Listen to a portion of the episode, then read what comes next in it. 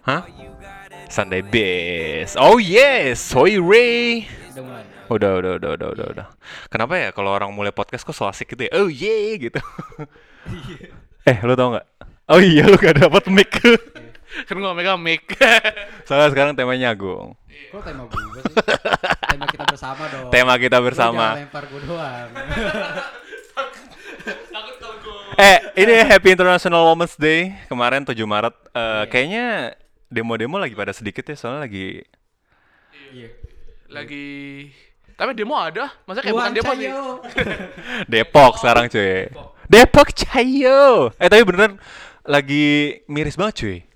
Lagi berapa sih? 19 19 confirm kemarin dari apa Kementerian Kesehatan kita 19 orang udah udah berstatik kok udah udah di Udah konfirmasi. konfirmasi bahwa dia mempunyai virus corona cuy Sampai Sri Mulyani tuh pas diajakin salaman gak mau cuy. Sama kayak Angela Merkel tau gak sih? Yang ada, vi- ada, ada videonya yang sama parlemennya gitu yang dia kayak kita salaman jangan gitu dulu ya malah salaman sok Hindu gitu Ken- Tapi kenapa so Hindu anjing? Emang salaman Hindu gimana? nah tuh sok sok kayak damai gitu Oh salaman-salaman Islami. Ya pokoknya gitulah ya yang yang cuma yang ini doang. gitu. Iya. namaste namaste shit gitu Tapi tapi sebe- sebenarnya di sini tuh juga udah ada- Anjing ini udah nggak udah nggak podcast dua minggu, semua bacotannya keluar gitu. Namaste, namaste shit gitu. Enak banget ngomong. Eh di sini tuh kalau misalkan lu ke Fresh Serung atau nggak bikin SIM segala macam lu juga nggak salaman sama sekali cuy. Maksudnya Nggak gimana? nggak nggak boleh salaman. Jadi orang-orang yang yang misalkan lu ke bank gitu, mereka tuh emang dari dulu itu nggak pengen salaman. Karena emang karena bertukar penyakit kan. Hmm. oh kalau kalau bang di sini bukannya emang gak gitu ya orang Iya, bang atau enggak em, apa kayak misalkan lu ke Fresh Serung asuransi. Jadi benar-benar dia nggak salaman gitu. nggak salaman terus di kemarin gue pas bikin asuransi gitu untuk motor gue eh jadi ada Asuransi motor lu berapa cuy per bulan? Per tahun 36 euro Oh sangat mahal dan sangat affordable dong. murah lu murah baru bikin lu baru bikin asuransi tuh murah banget enggak Oh. asuransi tuh asuransi sekaligus plat nomor ya ah oke jadi oh kan asuransi itu sekalian plat nomor. sekaligus plat nomor ya Eh gue seneng deh sekarang sama anak-anak Indo sekarang Ford Street nih eh kemajuannya udah bagus-bagus. Kemarin gue liat ini cuy. Galuh bikin SIM. Wih. lagi serius di kelas gitu cuy Paul cuma nyupir mobil sambil nyatet gitu eh tapi itu harus harus bener-bener itu loh eh, bikin sim di sini Terus pas gue tanya kayak berapa lu harganya kayak 1500 maksimal seri- 2500 cuy. ya iya tergantung lu bisa nyetir apa enggak Iya makanya. itu tapi gue bener bener emang bener ya kata si Do ini Rido bilang kalau ujiannya nanti bener ya Gong kita bisa ny- ujiannya bisa pakai bahasa internasional iya, bahasa iya, Inggris iya, gitu iya. jadi nggak harus pakai bahasa Jerman Karena kan Pas gua ujian kemarin itu, pas gua ujian kemarin itu stresi sih, stres banget. Soalnya itu kan gue punya eh, jadwal termin jam 8 Hmm. Tapi jam 8 kita belum masuk ke ruangan eh, ruangan apa tes. oke Soalnya sebelum kita tes itu orang-orang dari imigran itu tes untuk bikin SIM oke semuanya. Jadi itu ada yang seharusnya cuman 20 orang itu mereka datang 50 orang untuk tes. Anjing. Dan mereka tuh tesnya bahasa Arab semua. oh bahasa Arab malah Bahasa Arab semua. bukan enak banget bukan bahasa Inggris Enggak, gue kira malah bahasa Enggak, mereka kalau bahasa Arab, bahasa Arab. Soalnya jadi ada beberapa juga beberapa migran juga yang tes di samping gua gitu. Oke. Dan kita kan bener-bener itu kan komputer sa- eh, samping-sampingan kan. Iya, iya, iya. Tapi setiap komputer tuh eh, apa pertanyaannya beda-beda, tapi Iya. ya sama Ah, lah. UNBK Ya. terus terus gue ngeliat eh bahasa Arab enak banget. Ngomong-ngomong soal SIM, kan kita lagi Women's Day. Iya. Iya, sangat nyambung kan. kita kedatangan tamu. Yoi. Anak Sarbruk. Spesial. Spesial banget nih, ya kan? Yang benar-benar layer minoritasnya tuh tinggi banget cuy menurut gue. Terlalu minoritas sih. Karena menurut gue di Jerman ini kan kalau dari sektor agama ya, itu Iya. kan bukan Islam majority. Yes. Dan karena kita ngomongin International Women Day, Iya. em, berarti artinya kan woman lagi mencari equality kan. Iya. Itu aja udah berarti mereka menganggap mereka masih minority. Makanya Iya. mereka mencari equality. Iya. With my humble opinion. Hmm. Abis itu juga berkerudung. Hmm. Dari segi fashion juga. Itu aja udah minority lagi. Iya. Tamu kita satu ini siapa gong? Sikat dong. Rizka. Rizka. Ya, Woi Kedengeran gila. gak? itu? Kenceng banget ya? Kenceng banget ya pas gue teriak tadi. Enggak sih biasa aja. Biasa aja. Apa? Assalamualaikum. Assalamualaikum warahmatullahi Waalaikumsalam. Eh kita dapat pahala hari ini. warahmatullahi wabarakatuh. Kita jawab salam kita dapat pahala hari ini alhamdulillah. Ya kita senyum aja dapat pahala cuy. Woi gila. Eh gimana nih Gung? Eh gimana nih Gung? gua? Kau gua sih? enggak enggak enggak. Gue gue lagi pengen ngomong soalnya soalnya kan Rizka ke sini kan karena ada alasan kan. Karena kita mau ngomongin sesuatu tentang momen day. Gue juga kemarin udah ngomong-ngomong offline gitu sama si Rizka tentang banyak hal. Banyak hal lah yang kita berdiskusi gitu. Yang menurut gue juga kayaknya wow ini orang bisa diajak ngomong tentang ini ya tentang masalah feminis juga tentang eh, masalah sex education juga. Yang menurut gue juga oh ternyata orang eh ini menurut pikiran gue ternyata orang yang berkerudung. Bisa diajak ngomong tentang sex education juga gitu. Yang menurut gue oh gue jadi tahu banyak. Menurut nggak banyak deh. Menurut lo banyak gak sih orang cewek Hmm. yang berkerudung tapi bisa oven? Yang oven oh, oven. Oven? Ah mau masak? Ah. Yang minta oven. Bisa buat nastar ya. Ditaro misis anjing. Lanjut. Enggak open bahasa Open. Jermannya oven kan? Iya benar. Ya, bisa bisa terbuka kayak gitu. Menurut gue sih nggak bukan cuma perempuan yang berkerudung tapi kalau gue banyak ngobrol sama perempuan Indonesia gitu yang nggak berkerudung pun banyak banget yang nggak tahu tentang sex education yang belum aware sama kesehatan reproduksinya kayak gitu. Jadi bukan masalah berkerudung nggak berkerudung kadang ceweknya sendiri tuh belum aware gitu sama kesehatan un- untuk dirinya sendiri. Jadi bukan masalah kerudungnya ya. Jadi emang masalah emang awareness ke semua ceweknya yang belum. Iya benar benar benar. iya terus? Terus eh, awal-awal nih gue pengen nanya gitu kayak lo kan sebagai minority di Jerman gitu di Iya. Eropa hmm. eh, dan kenapa gue yang jawab ya? iya. Agak- hah? Enggak enggak, lanjut. Eh, terus agama Islam pasti lu punya struggle diri lu sendiri kan di Eropa gitu tentang misalkan dulu sampai sekarang sih kita dengar tuh Eropa itu negara yang banyak rasismus atau apa segala macam apakah lu ngerasain Pengalaman langsung iya. pengalaman segala macam apa gimana gitu Nah kalau pengalaman gue sendiri, gue kan pakai kerudung tuh di Jerman. Iya. Jadi sebenarnya gue dari awal mau berangkat ke Jerman pun gak ada persiapan sama sekali buat pakai kerudung karena gue dulu takut. Oh. Karena gue dulu takut gue nggak bakal dapet temen kalau gue pakai kerudung karena eh, di otak gue tuh oh negara Jerman pasti eh, dikit banget lah atau hampir nggak ada yang pakai kerudung. Iya, iya. Terus gue pernah tinggal di Halle di Jerman Timur. Itu tuh bisa dihitung pakai jari lah dulu di zaman gue yang pakai kerudung. Pas lu stutkol itu lu pakai kerudung apa enggak? Enggak, belum, Enggak, oh, belum. belum, belum. Belum.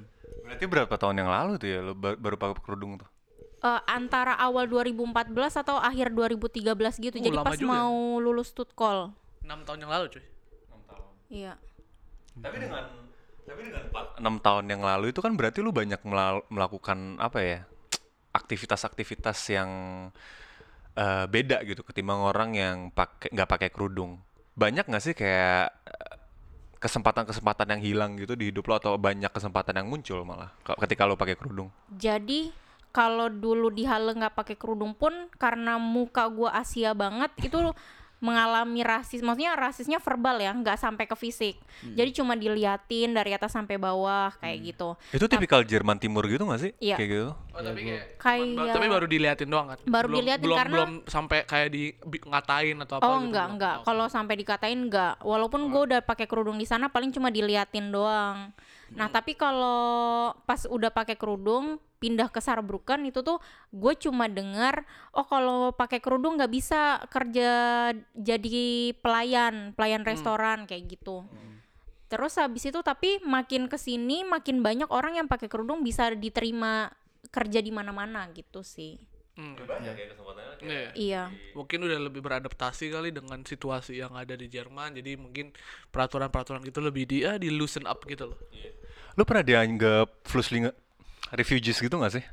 Enggak, soalnya muka gue muka muka muka, muka gue nggak bisa nggak bi Itu kayak emang enggak soalnya emang emang jilbab sih iya tapi kayak muka kita tuh udah muka bestim apalagi Rizka tuh udah muka bukan bestim dari negara sana sih men. ya. Eh, tapi ada teman gue juga yang berkerudung dikira Iya, refugees iya. juga. Ya tapi sebenarnya nggak apa-apa sih, dikira nggak refugees apa-apa. juga nggak ada salahnya.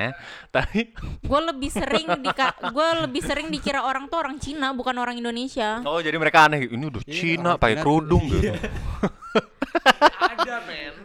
ada kan yang lagi yang lagi panas topiknya kok di Cina. Oh si siapa? Aduh namanya siapa? Ulgur? Eh kok Ulgur? Apa? siapa Aku Ulgur sih. Corona apa sih? Bukan yang orang orang Muslim di Ulgur, Cina yang Ulgur. di eh, bantai-bantaiin gitu loh. iya Muslim Kok lu Uighur bantah-bantahin lu? Nggak dibantain apa namanya? Lagi ada Temen langsung bantah-bantahin anjir. di camp camp Oh, camp iya, camp. iya, Lagi iya. disuruh camping kan? iya iya. Iya. Bahaya banget anjir. benar benar benar Iya, iya, itulah. gitu Aduh gue jadi kikuk nih. Anyway, Anyway, gue pengen nanya satu. Iya, iya. Eh, pertama kali lu ke Jerman kan lu nggak pakai kerudung. benar Iya. Malah nggak Dan- bersi- nggak bersiap pakai kerudung men. Enggak.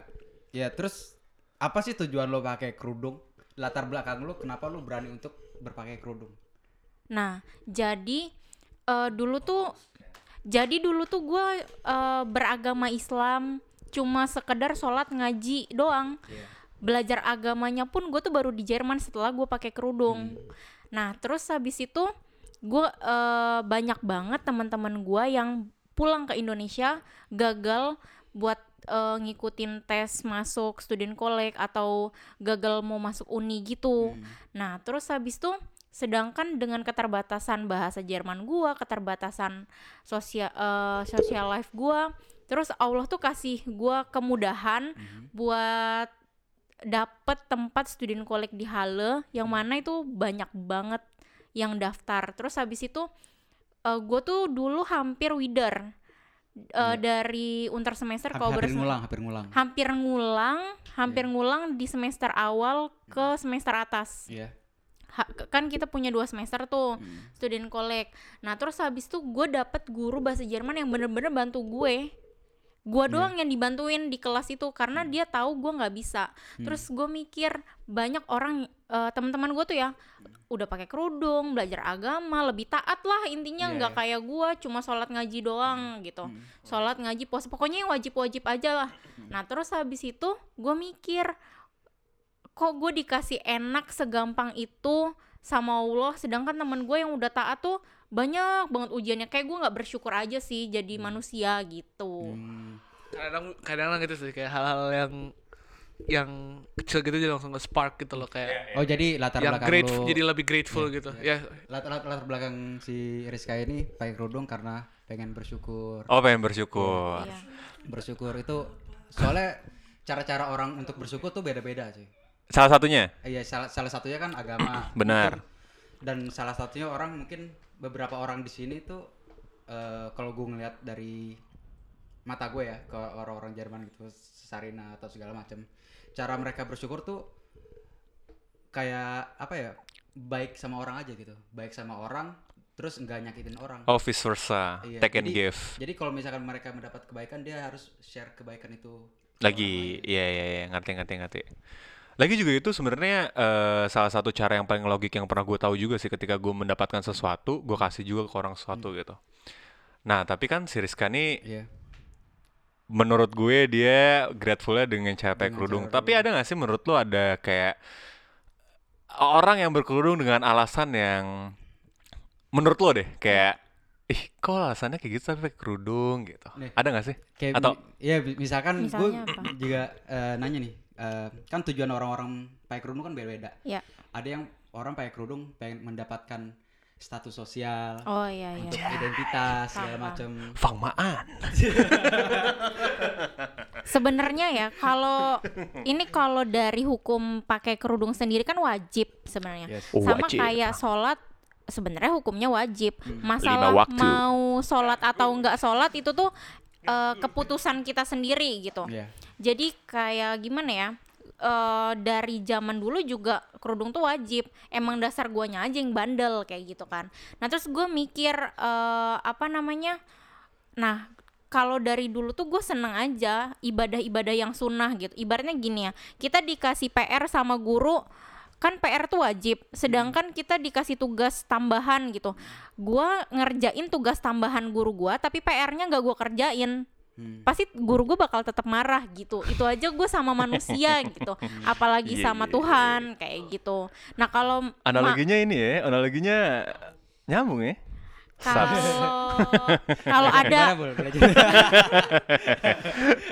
Tapi kita episode kali ini kayak ini ya, Kak. Kaidah. Apa sih bener gak sih? apa sih Bukan faedah. Bukan berfaedah kayak kaidah apa kaidah Tuh, tadi bilang kaidah kan Enggak, enggak, bukan apa sih? kayak Dakwah, dakwah. oke oke oke Dakwah, kok kaidah sih? Tadi gue dibisikin Aldi, kaidah dok, kaidah.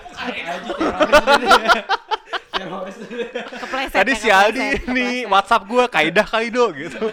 Mager banget nih emang si anjing. Soalnya lanjut, lanjut, gini gue tuh orangnya batu banget yes orangnya batu banget dan ngapain gue pakai kerudung ngapain gue kayak gini kalau gue tuh nggak tahu ngap mau ngapain Oh jadi lu tipe orang yang beralasan lah. Maksudnya Iya. a- harus ada alasannya nih gitu. iya Make sense. gitu kalau misalnya buat status sosial gue sih nggak menyalahkan ya kalau orang awalnya pakai kerudung karena status sosial karena Cool. dari awal status sosial bisa jadi nanti niatnya berubah jadi buat ibadah apa segala macam kayak gitu. Jadi eh gue nggak mau ngejudge kalau misalnya dari awal dia status sosial siapa tahu di akhirnya dia lebih taat dari gue atau dari kita kayak gitu sih. Tuh. Status sosial, bray. Tapi banyak gak sih? Maksudnya menurut gua juga ya ini kayak humble opinion gue. Eh kerudung yang gua kenal itu em, sebagai identitas aja sih. Misalkan kalau Aldi, Aldi kan kacamata nih. Kalau ditanya Aldi kan ada banyak gitu. Eh, lu kenal Aldi gak sih? Aldi yang mana? Oh, Aldi kacamata gitu. Jadi gua langsung Ah. ke tahu oh Aldi yang kacamata tuh Aldi yang ini gitu.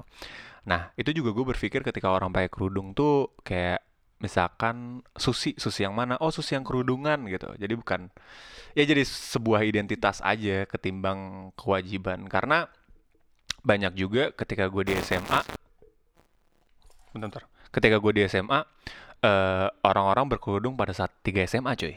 Pas mau UN. Hmm. Iya kan? ini juga menarik juga sih soal kapan mereka pakai kerudung dan Hmm. waktu tetap waktu gitu Iya, dan abis UN biasanya mereka lepas atau dan menurut gue Salah- itu salah satu yang eh, gua alami juga pas gue SMA. Jadi gu- gua waktu itu pas SMP eh, pindah sekolah dan beberapa teman gue juga ada pindah ke sekolah yang yang sekolah ini diwajibkan mereka pakai jilbab, tapi di luar sekolah bebas gitu. Nah, itu kan praktis yang agak aneh kan orang kan emang kalau misalnya emang nyokap gue berjilbab, tapi dia bilang gini kalau once kita udah pakai jilbab tuh emang ya itu udah kayak dia udah harus siap harus siap pakai jilbab nggak boleh dilepas nggak lagi boleh lepas gitu, kan oke. emang makanya emang harus dari diri sendiri kan tapi kan kenapa beberapa sekolah ada yang kayak nggak lu pakai jilbab harus harus pakai jilbab kalau nggak lu nggak boleh masuk sekolah itu. Itu kan berarti kan memaksa gitu loh bukan dari diri sendiri. Tapi yang saya tahu gue tuh kayak di agama Islam ini yang diajarkan nyokap gue yang juga pakai jilbab ya pakai jilbab ini kalau emang udah siap gitu. Jadi Oke. gue pe, pe- cuman pengen tahu aja tanggapan lu apa take lu gimana dengan apa sistem sekolah yang kayak begini gitu yang ada sekarang di Indonesia. Nah kalau misalnya sistem sekolah tuh sama kayak misalnya gini, kita eh, muslimah cewek mau sholat harus pakai mukena nggak? Oh enggak, eh, bukan mukena ya. Kalau mukena itu cuma eh, Asia Tenggara doang. Ya kalau misalnya di sini banyak orang Maroko, Turki segala macam, intinya harus menutup aurat lah kayak gitu. Nah, ma- eh, ini kita ambil contoh di Indonesia aja ya. Iya. Di Indonesia kalau mau pakai kalau mau sholat harus pakai mukena. Betul. Nah, Iya. abis sholat banyak kan yang nggak pakai kerudung, yang nggak pakai mukena, mukenanya dicopot kayak gitu. Dan kita nggak ada masalah sama itu. oh enggak Nah, kalau misalnya soal sistem sekolah tadi, kalau gue mikirnya mungkin niat guru di sekolah itu buat eh, jadi kebiasaan dulu. Karena sebelum jadi kebutuhan itu tuh jadi kebiasaan. oh betul Karena nggak mungkin kan eh, guru tiba-tiba, nak pakai kerudung itu tuh wajib, bla segala macam. Terus kalau muridnya batu kayak gue, nggak mungkin langsung, oh iya ya wajib gue bakalan pakai kerudung, nggak mungkin karena pasti harus kayak harus nyari dulu lah alasannya Betul. gitu. Nah, untuk biar mempersingkat nyari alasannya makanya di, dijadiinlah itu kebiasaan dulu sebelum jadi kebutuhan dari diri kita sendiri. Tapi kalau dari mama lu gitu ngomong kalau udah pakai kerudung ya harus harus dipakai jangan dicopot itu juga ya harusnya kayak gitu tapi nggak semua orang bisa ngelakuin uh, uh, langsung sekaligus gitu ada proses pembelajarannya nah proses pembelajaran masing-masing perempuan itu beda-beda ada yang langsung seminggu belajar langsung ngerti dan langsung diterapin ada seminggu belajar belum nyambung belum bisa diterapin kayak gitu sih macam-macam lah prosesnya gitu Oke. Oke, puas nih. Puas, tapi tapi itu soal, soal tentang sekolah gitu. Kalau itu kan SMA. Ait. Tapi eh, kayak keharusan berkerudung di dalam sekolah itu terjadi bukan di SMA doang tapi udah di SD, di SM, TK gitu. Dan setahu gua sih eh, cewek itu beraurat har- harus menutup auratnya setelah mereka Aku balik sih? menstruasi, menstruasi iya atau enggak ABG segala macam. Tapi sekolah-sekolah segala macam tuh udah sampai memaksa dari kecil kayak udah dipaksa pakai kerudung segala macam dari benar dari kecil kayak mereka tuh belum bisa berpikir jernih gitu loh. Jadi nggak tahu apa fungsi kerudung, apa gunanya kerudung segala macam. Mereka cuma tahu gue selalu bilang di agama itu adalah ada ritual dan ada value Yep. ya kan kalau misalkan cuma pakai kerudung doang itu adalah ritual karena itu adalah ke- keharusan tapi value dari kerudung itu tuh misalkan menutup aurat biar misalkan em, cowok-cowok nggak ngelihat misalkan Menjaga diri. menjaga diri segala macam itu adalah value dan kalau misalkan sudah Dari dari, TK. Gitu segala macam mereka tuh kayak nggak dapet value-nya itu gitu loh Nah, itu pengalaman gue pribadi ya. Gue TK sama SD gue pakai kerudung karena gue eh, sekolahnya di sekolah Islam. ya Oke. Nah, terus habis itu emang udah peraturan sekolahnya. Jadi kalau menurut yang gue baca, kan kita punya golden age sampai Iya. umur 6 atau 8 tahun gitu kan. Jadi kayak Sorry sorry, golden age itu apa ya? Definisinya. Jadi nah di masa-masa 0 sampai 6 atau 8 tahun gitu eh, otak anak tuh emang berkembang. Oh, lagi kayak sponge-nya iya, banget ya, lagi, lagi banyak. berkembang banget. Iya iya iya, iya, gitu. lagi. s- Orang bilang, lu kalau misalnya mau belajar bahasa tuh di waktu itu tuh emang pas gitu loh. Jadi langsung lu belajar 6 bahasa bisa tuh ya? lebih nangkep lah, lebih, Lebih- nyambung gitu. Kalau kata guru gua ada an- ana- analoginya gitu. Kalau misalnya di Golden Age lu kasih ilmu itu sama aja lu kayak nulis di batu. Itu sampai kapan pun itu bakal ada Oh, terus. jadi kayak ngukir, bukan Kayak nulis, ngukir, iya. ngukir. Oh, gua pas 6 sampai 8 tahun gimana ya? Lu cabut sekolah mulu. lu batu dilempar bukan dulu. buat buat tawuran lu. gue minum testosteron mulu pas 8 tahun. ya kayak gitu aja sih gue, santai jadinya, chill aja. eh, sorry sorry sorry, Oke, lanjut lanjut. Nah, terus- Golden Age, lanjut Nah, lagi. Terus habis itu gue eh gua emang bener anak segitu tuh belum ngerti apa-apa, cuma tahu jadi kayak oke kita diseragamin dari sekolah pakai kerudung segala macam tapi nggak tahu nyampe rumah lepas atau pulang sekolah eh, lewat pintu gerbang sekolah udah lepas kayak gitu. Tapi itu tuh bikin gua mikir gila ya dulu tuh gue masih kecil udah pakai kerudung gitu. Terus buat gua mikir kenapa ya? Kenapa sih guru-guru tuh nyuruh kita pakai kerudung kayak gitu segala macam karena jadi guru cuma bisa ngarahin doang. Jadi dia mengarahkan waktu kita di umur TK, SD gitu. Cuma ngajarin doang. Masalah buat ngambil keputusannya pas gede ya tanggung jawab masing-masing gitu sih. Oh. tadi balik lagi ya tadi. Yang jadi dibilang. cuma ngajarin doang. Oh, cuman jadi kayak ngarahin doang. Oke. Tapi kalau menurut gue, gue ada pertanyaan lain cuy soal kerudung. eh, Oke, ta- oke. tadi pertanyaan susah banget ya. Iya, susah banget. Parah, Eh, berat. pertanyaan gampangnya dulu, pertanyaan gampang deh. Iya. oke, Apa kabar mul? Eh, Alhamdulillah luar biasa Gampang Allah kan? Akbar. Iya. Yang gampang kan? Iya. eh eh, nyari masjid di sini susah, susah gak? Ga- gampang kan, gampang. Gampang tapi yang lain perlu tahu. Perlu tahu. gitu. Bener di Bener, Jerman bener, itu bener. nyari masjid Untuk gimana? untuk beribadah Kalau eh, gue, kalau gue su- mau sholat Jumat sedap. Itu di kampus bisa tuh. lu Jumat Si kerja. STMJ ya, sholat Kota- terus maksiat jalan. relatif gampang cuy. iya. Kalau kayak background kota ini jadi kayak mau sholat di kota ini menurut gua gampang. Yang gua kaget tuh waktu itu yang pas kita ke Munster cuy. Yang tiba-tiba kayak pas hari Jumat itu tiba-tiba temen lu itu dia tiba-tiba ketemu masjid aja di di belakang. di belakang Obanov. Ya kan gua juga kayak wow gua aja nggak tahu gitu loh. Eh, Gimana mul? Kalau Cari masjid di sini mau. Kalau dari pengalaman gua ya nyari masjid di Saarbrücken itu gampang soalnya udah banyak kalau di kota kita tuh udah banyak di mana-mana ada tapi kalau di kota-kota lain belum tentu karena em, kelebihan dari kota Saarbrücken dari universitasnya sendiri menyediakan masjid yang dibilang Iya Rido tadi Wih. jadi emang udah udah apa ya terorganisir jadi itu organisasi sebenarnya Iya. validasi Islam nih gue. Gitu orang jadi benar. udah disediakan ruang ibadah buat sholat eh, buat cowok sama buat cewek Iya. gitu Itu termasuk yang di kampus di yang bisnis itu. Rotten Bull. Kalau di Rottenbull nggak ada Oh enggak. Oh jadi adanya di kampus Al Saarbrücken Oh, Oke, kalau Sar- Iya. mak- itu makanya Bener, gue bener, bener. kampusnya beda kan. Gue Iya, iya, iya, kampus kita beda. Rottenbull. tapi kalau ngomong-ngomong tempat ibadah gue tuh pernah konsultasi sama us- salah satu ustadz di Indonesia gitu itu tuh Wih. itu tuh Gak boleh sebut nama ya?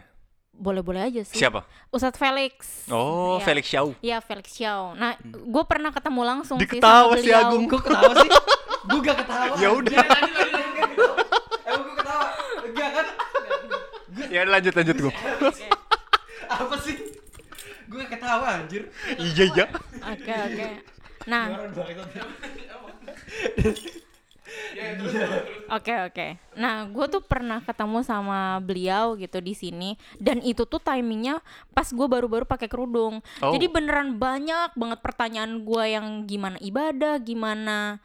Aduh, jangan. Nih ya, gue pakai kerudung tuh ala kadarnya. Gue nggak punya baju panjang yang nggak transparan ya pokoknya itu tuh pas banget lah buat nutup aurat jadi gue tuh harus ke mana-mana pakai kardigan biar pokoknya beneran kepepet banget lah gue tuh pakai kerudung gue hari ini mau pakai kerudung bener-bener tiba-tiba gitu Itu bangun tidur tuh kayak Ya Allah hari ini gue pakai kerudung dong. iya bener-bener Wow. mau berangkat stutkol mau berangkat ke kelas gitu ah pakai kerudung ah gitu yang selendang pokoknya segala macem gue jadiin buat gue pakai lah Wah, gitu it's called hidayah itu.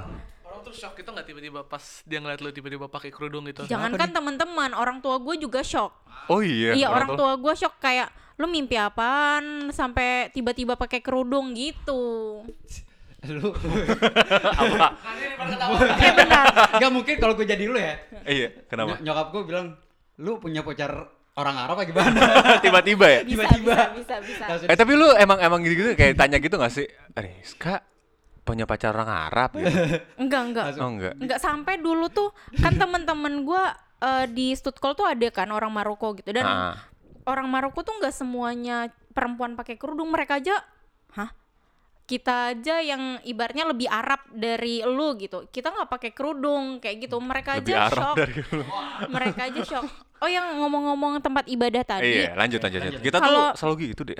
Nah, jadi kalau misalnya mau sholat apa segala macam itu tuh kalau laki-laki lebih mudah le- eh, lebih mudah nyari tempat ibadahnya.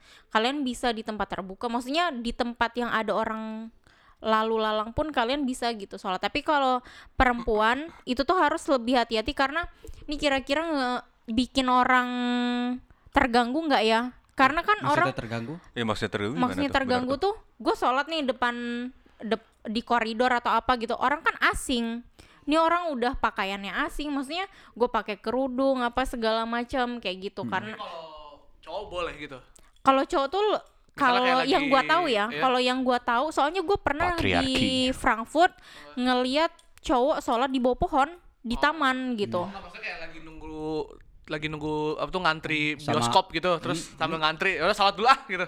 Boleh gitu sebenarnya banyak gitu loh kemudahan-kemudahan kita bisa sholat sambil duduk Betul. misalnya di perpustakaan pun kita bisa sholat gitu maksudnya nggak ada nggak ada gimana ya Bat- batasan. Iya gitu nggak ada kesulitan lah Berarti kalau kayak gitu Selama tuh ada niat tuh pasti ada jalan. Iya, berarti kalau sholat tuh benar-benar dari niat ya. Maksudnya kalau gue misalkan nanti suatu saat gue ke perpus gitu. Terus aduh udah udah isya nih gitu. Iya. Tapi gue kayak in the middle of learning gitu, lagi belajar segala macam. Tapi gue mau ah. sholat dulu ah gitu. Bisa. bisa lu lagi lagi for lesson juga bisa aja di depan lu salat Enggak lu lu Ibaratnya lu Gak lu, boleh dong. lu, lu salah cuma nunggu aminnya doang sih. Amin. Iya, iya. Bocah-bocah kan lu, bocah-bocah kan dari belakang. Alhamdulillah pakai alkam. Bocah-bocah di belakang. Habis itu kayak singgol-singgolan. taraweh, taraweh, taraweh. oke ngomong-ngomong sholat tuh eh, kita sholat berdiri. Itu ada Rizka ya? Untuk ada Ah, Rizka. benang yang- merah, benang merah. yang Kayak partonya, yang parto. menyelur- yang meluruskan ya. Iya, kenapa Riz? Jadi kita sholat tuh harusnya berdiri. Kita nggak bisa berdiri, bisa duduk. Kita Yes. nggak bisa duduk, bisa berbaring. Maksudnya sampai kita nggak bisa berbaring pun kita tuh apa ya? Ya bisa, udah bisa dalam niat, hati. heeh. Bisa dalam hati. sampai segitunya gitu. Apalagi kalau kita ada kendala sakit, kita kendala keluar kota. Nih ya, kita harusnya zuhur sendiri, asar sendiri, kita keluar kota, kita bisa jamak Iya. digabung gitu. Terus misalnya mau apa mau kemudahan lagi bisa dikosor. Jamak kosor maksudnya dua rakaat, dua rakaat. Maksudnya Jamak untuk sholat itu Allah udah kasih kemudahan banget gitu. Tinggal kitanya mau ngambil kemudahan itu atau emang ah capek ya Allah capek beneran itu tuh nggak nyampe lima menit gitu ibaratnya main game aja tuh kita butuh waktu 20 menit atau Aduh, gua nggak main game lagi. Ya Jadi gua apa pun tahu, lah hobi lo Kalau kayak gitu kalau waktu itu eh, apa menurut gua relatif. Relatif gimana tuh? Relatif. Soalnya kalau yang lu bilang nggak sampai lima menit ada loh di Indonesia taraweh yang 23 rakaat taraweh sama witir Bener-bener. 23 rakaat 5 menit Anjing. semuanya 23 Cepet banget, rakaat. Dok, sumpah dok Eminem Eh, kalah tuh zaman zaman dulu zaman dulu pas gue taraweh gitu kalau gue sama teman-teman gue kalau kita tuh ny- nyari masjid yang cepet Iya, enggak sampai sekarang trennya jatuh juga jatuhnya kayak gitu sampai sekarang trennya juga gitu cuy kalau misalnya yang gue denger denger dari saudara-saudara gue ya iya mendingan jangan di masjid ini lama-lama gitu loh Iya jadi jadi orang orang tuh lebih ke konsentrasi ke apa ya? Gue bilang sih kayak kewajiban sholatnya daripada kita menenangkan diri kepada Tuhan atau enggak segala macam. Kayak misalkan tadi lu bilang em, STMJ gitu ya. Ya, sholat Lu- terus Sholat maksiat terus jalan. maksiat Maksiat jalan. jalan. Banyak orang yang berpikir ya sholat iya, maksiat iya gitu. Jadi Hmm. hidup tuh harus balance gitu. Anjing. Tapi menurut gua, gua nggak setuju sama statement kayak gitu. Karena buat apa lu sholat tapi lu maksiat juga? Itu sama aja lu kayak verarson itu apa sih? Kayak Iya, iya iya. Kayak- Memperburuk. mem- Bukan. bukan Munafik. Ya, Iya. yang kata me- me- kasarnya munafik. lebih mempermainkan Tuhan gitu loh. Ah. Kayak misalkan di depan Tuhan pas sholat lu baik-baik segala macam, tapi pas di belakang Tuhan lu maksiat segala macam. Buat apa lu komunikasi sama Tuhan kalau misalkan jatuh-jatuhnya di dunia ny- nyata lu maksiat juga. Tapi lu nggak bisa di belakang Tuhan. Kan Tuhan di mana-mana. Ih, maksudnya do iya dong. Oke, oke, oke, oke. kayak kayak ngerti gak sih kayak Iya, misalkan iya, iya. lu em, kayak eh suci ke di Iya. hadapan Tuhan terus lu berdoa depan- segala macam ya Tuhan segala macam Hmm. habis itu cabut lagi langsung maksiat lagi Maksiat gitu. lagi. Ajoji. itu apalah kayak mm, kayak mempermainkan. mempermainkan kayak misalkan lu em, buk- gali lubang tutup lubang gitu loh kayak buat dosa ah tut- tutup lagi lah ah nanti juga Tuhan kayak ma- Hmm. Maafin- gua. maafin gue Habis gitu. itu dosa lagi ah Tuhan maafin gua lagi gitu Oke. Kalau dari gue sendiri ya, namanya manusia tuh tempat salah dan dosa. Mau Ladang. besar, mau kecil, mau sengaja, mau nggak sengaja, pasti nggak mungkin kita nggak berbuat dosa sampai kita mati. Eh, Misalnya entah itu dari bohong, entah itu dari apa ya ya banyak lah dosa gitu entah kita ngomongin orang entah nah tapi kadang kebanyakan orang tuh berbuat dosa nggak sadar. Nggak sengaja kalau nggak nggak sadar gitu. Nah sedangkan dosa-dosa besar yang emang kita udah tahu gitu misalnya eh berzina atau eh, minum alkohol atau maksudnya itu tuh bener-bener yang kita oh itu tuh dosa gitu. Udah pasti ya, udah, udah, kayak pasti dosa gitu. Nggak ada di gitu. tengah-tengah itu dosa nggak ya itu enak kayaknya kalau enak nggak dosa gitu atau Oh, iya. dosanya setengah gitu yang enak Nah. udah pasti dosa lagi, sialan. iya Kayak soalnya di di podcast kemarin kita tuh kita ngomongin dosa apa sih yang gak enak Iya lagi. Iya. Dosa apa yang gak enak? iya sebenarnya iya, kita sempat bahas tuh dosa apa yang gak enak gitu. Soalnya semua dosa tuh pasti enak gitu.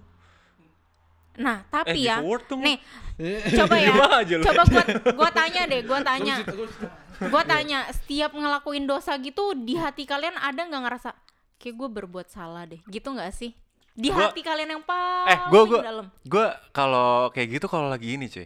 Kalau lagi ngelakuin salah ke orang. Iya. Kayak ngelakuin salah ke orang itu kayak misalkan kalau eh gue salah ngomong kali ya gitu. Gue biasanya mikir kayak gitu tuh. mikirnya baru nanti gitu kan Iya kayak li- lima menit. kayak misalnya gini kayak lu ngeledek orang nih Lu ngelirik orang sekarang mungkin enak, tapi nanti lu baru rasain nanti gitu loh. Iya kan? Kayak misalkan kayak aji karma gitu. karma gitu Yang kayak langsung aduh kayak gue salah deh. Tapi baru udah too late gitu loh, damage-nya udah udah done gitu loh. Iya, iya, iya, iya. Kalau kita abis berbuat dosa mau itu besar mau kecil tapi kita masih ngerasa ngerasa salah gitu apa yang kita lakukan berarti Allah tuh nggak ninggalin kita. Karena Waduh. kalau Allah udah ninggalin kita tuh Thanks, ya kita mau berbuat salah. Misalnya korupsi satu miliar dan nggak ada ngerasa sama ngerasa salah sama sekali gitu. Ah ya udahlah sowiso eh, lagian juga ini duit orang gua nggak tahu ini duit siapa. Misalnya sampai semati itu hati kita gitu. Jadi kalau menurut gua mau dia maksiat jalan eh, ibadah jalan ya nggak apa-apa. Nggak apa-apa. gini gini maksudnya analoginya gini ya eh, mau itu ibadah apa pun sholat ngaji karena kita nggak tahu ibadah mana yang diterima. Betul. nah terus habis itu ibadah tuh kayak ngebersihin diri kita gitu. Kita main nih kita main di sawah di kebun di apa kayak gitu kan. Em, terus mandi nggak? Mandi, Mandi, kan?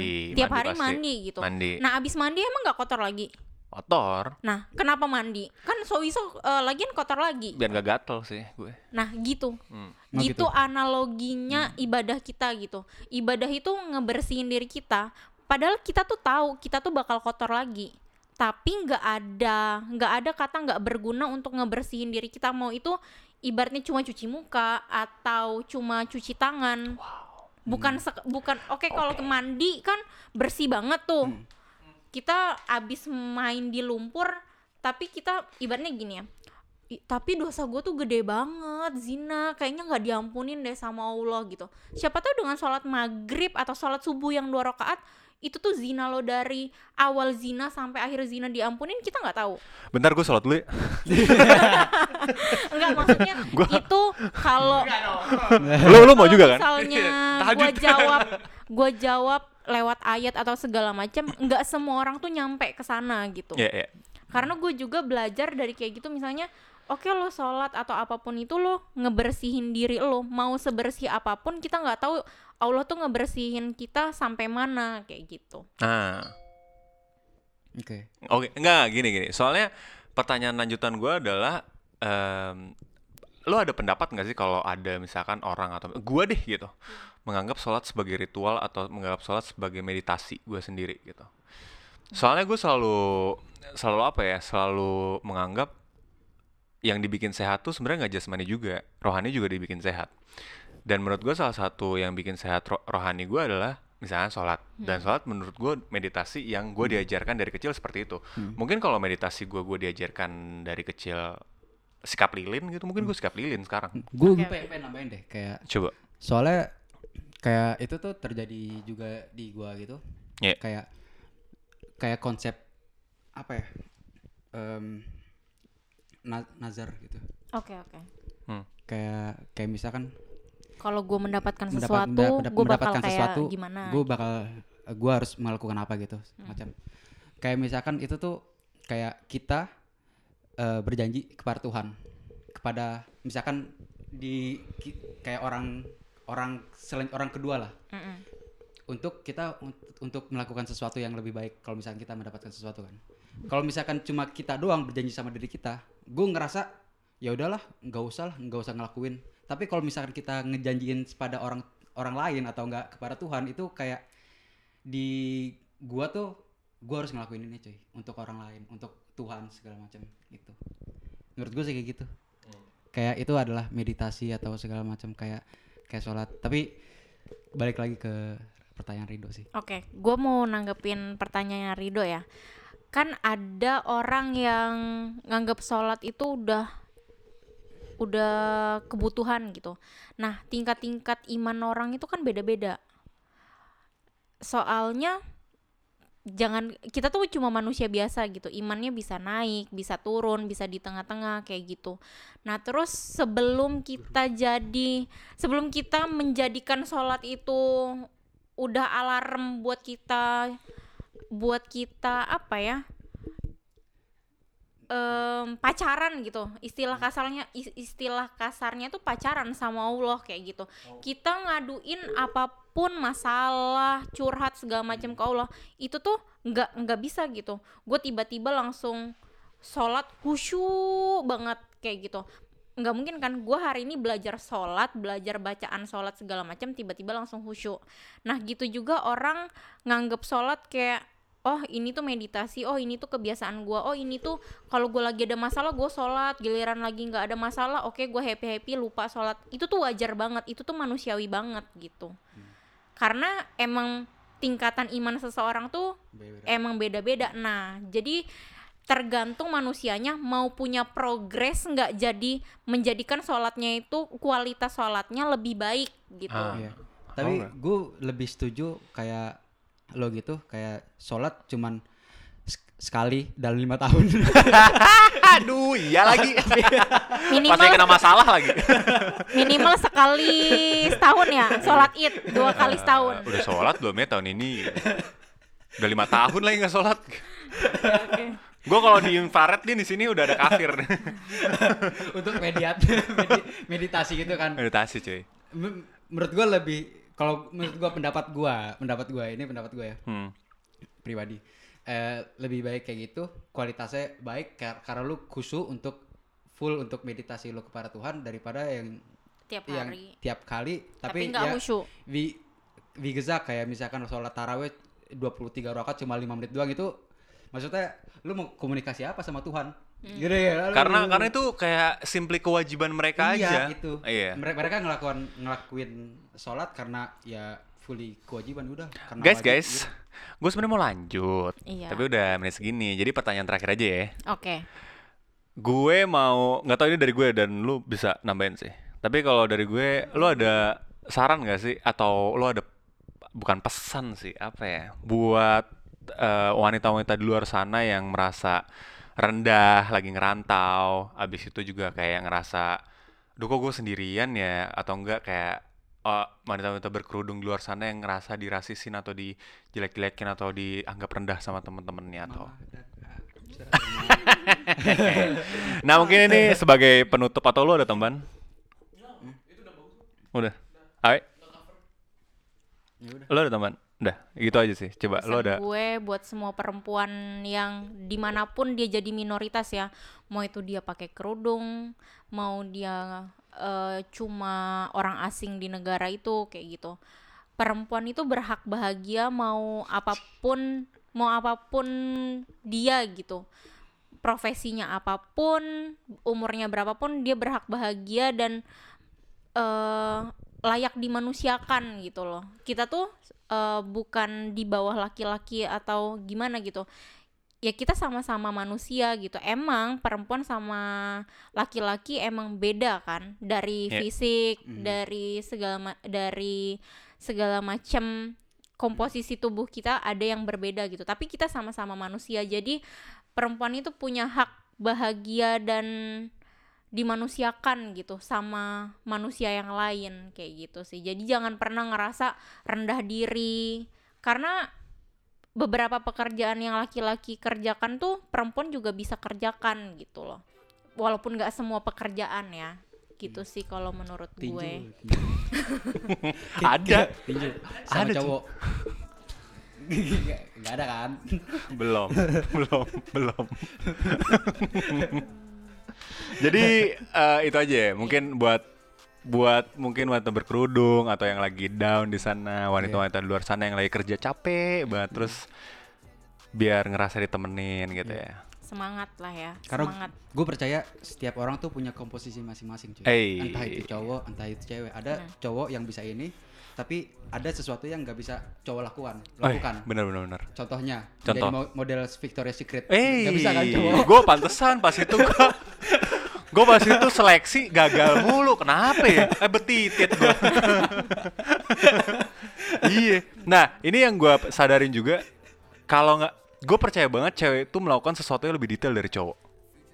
Gak gue percaya itu ya. Karena nggak tahu kenapa kayak mata mereka tuh kalau gue nyari ini gue nggak ketemu. Tapi kalau cewek itu di situ Karena- langsung ketemu cuy. gue gue gue ber gue pernah baca cuy cara cara be- eh, cowok berpikir dan cara cewek berpikir tuh beda Apa tuh beda? kalau cowok tuh berpikir kalau dia ngelak apa eh, mengatakan sesuatu dia mengatakan menceritakan RDP-nya Hmm. eh hasilnya Hmm. jadi cara dia berpikir itu dia dia pendam terus kalau yang dia katakan itu hasilnya yang dia pikirkan tapi kalau cewek dia berpikirnya tuh lebih laut apa sih laut tuh lebih keras lebih keras jadi Hmm.